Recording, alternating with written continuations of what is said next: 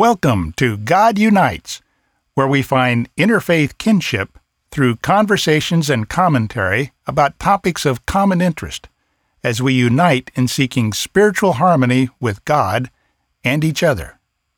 I'm your host, David Risley.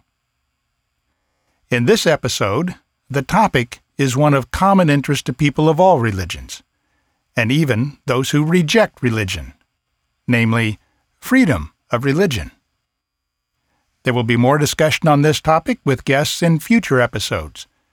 But first, I will set the stage for those discussions by sharing my own thoughts, as adapted from remarks I originally delivered at an interfaith conference in Lucknow, India.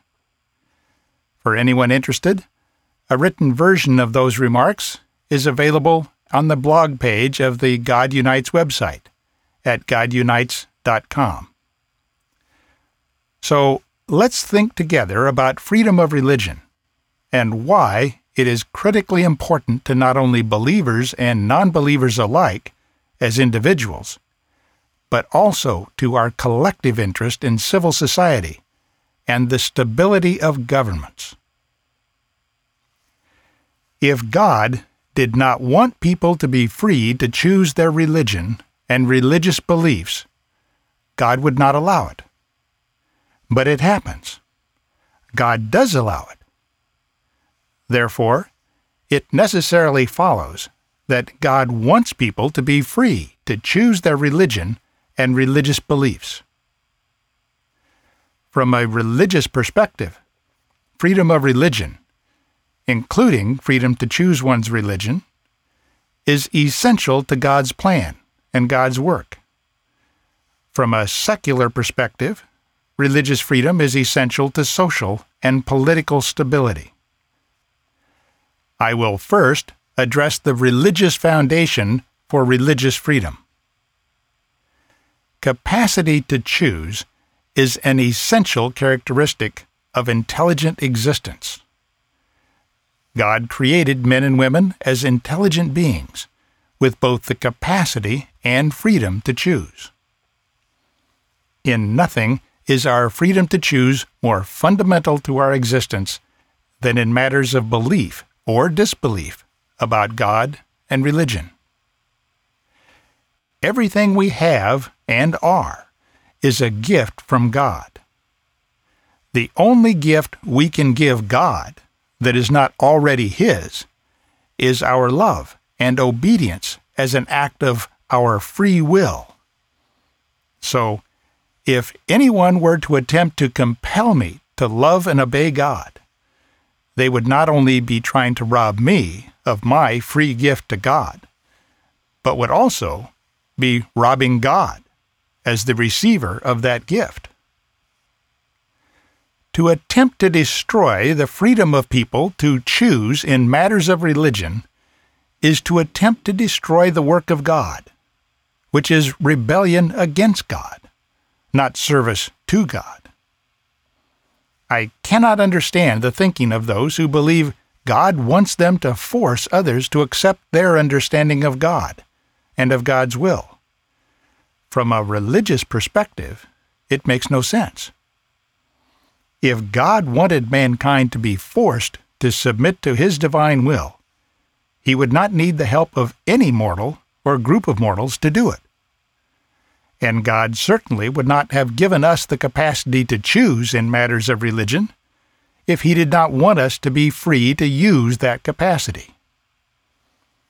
As a corollary, if God wanted us all to be of one religion, He would have made it so. Obviously, God knows that most people do not change the religion into which they are born. So if God did not want the great diversity of religions that exist in the world, he would not send his children to be born into so many different religions. And he would not provide, or at least allow, so many diverse choices in matters of religion. We are all in this together. So, when I defend your freedom of religion, I defend the very essence of my own life. And when you defend my freedom of religion, you defend the essence of your life. So, why is freedom of religion under attack on so many fronts today? On so many levels? There are a lot of reasons, but one reason is that people in power in governments often 1. View religion as competition or an obstacle in their quest for political primacy, or 2. View religious diversity as undermining social solidarity and impeding social progress. Well, the fact is that religion should have primacy over politics. So, on the first point, they may be right. But on the second point, they are wrong. Religion can and should always strengthen, not weaken, social solidarity, and should be a powerful source of inspiration for social progress. Let us compare and contrast religion and politics. Politics is essentially competitive and is all about achieving primacy with winners and losers in the quest for political power. Religion is all about achieving harmony harmony with God and between people, an outcome in which everyone wins. So, I ask, thinking in the most practical terms, does the salvation of mankind depend upon achieving political harmony or religious harmony. Because politics is essentially competitive, if the salvation of mankind depends on achieving political harmony, then we are lost. An outcome in which everyone wins is contrary to the nature of politics. But with human nature being what it is, how is it possible to achieve religious harmony? Isn't that contrary to human nature? Let me answer in part by paraphrasing a statement made by a leader of my church, Ezra Taft Benson. God works from the inside out. The world works from the outside in. The world would take people out of the slums. God takes the slums out of people. The world would mold people by changing their environment. God changes people, who then change their environment. The world would shape human behavior, but God can change human nature. There are those who believe that to believe in the power of God to change human hearts and even human nature if we let him, is a fantasy, and that such religious fantasies have no rational place in political policymaking and governance. There are also those like me who believe the opposite that God and His power are the ultimate realities. And the fantasy is to believe that a government that ignores or defies the laws of God can succeed in bringing about human harmony, much less survive. Some see an irreconcilable difference between religious and secular viewpoints, but I do not. I believe that even unbelievers taking a purely secular view of the relationship between religion and government should defend freedom of religion as a central pillar of good government and of building a strong, progressive civil state. As one of my former law school professors, Cole Durham, observes, quoting, Society is both more stable and culturally enriched if it protects a wide variety of different communities of belief, both religious and secular. Close quote. Professor Durham goes on to state, quoting, Modern constitutionalism emerged precisely by learning the very hard lesson that interference with the complex and delicate structures of religious communities is far more threatening to social peace than allowing diversity and respect for different groups. End quote. That is hard nosed political reality that even the most committed atheist can appreciate.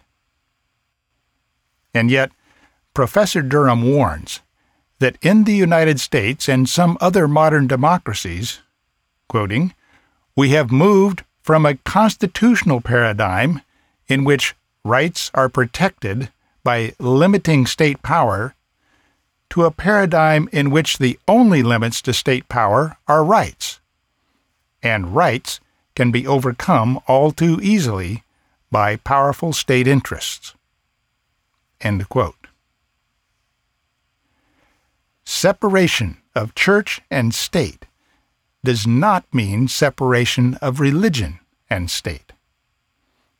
Separation of religion and state inevitably results in state hostility toward religion and religion based policies. What separation of church and state means is that religious communities should remain autonomous in their affairs and religious practices, free from government regulation and control. It does not mean that religious thought and values have no place in guiding government decisions and policies. Allowing space for religious thought, practice, and expression is actually a practical political necessity. Why? Because in the modern world, governments cannot be maintained indefinitely by force, only by the consent of the governed, as a form of social contract in which governments are to serve the interests of the people, not the other way around. And if the government begins to interfere with religious affairs, or infringing on freedom of religion more than affected religious communities are willing to tolerate, those communities will withdraw from the social contract, and the whole fabric of government will start to unravel. Governments can get away with placing a lot of burdens on their people, but not for long with interfering with their freedom of conscience. So, some governments and some political groups attempt to politicize religion to serve their political goals, which corrupts both religion and government. Politics is poisonous to religion.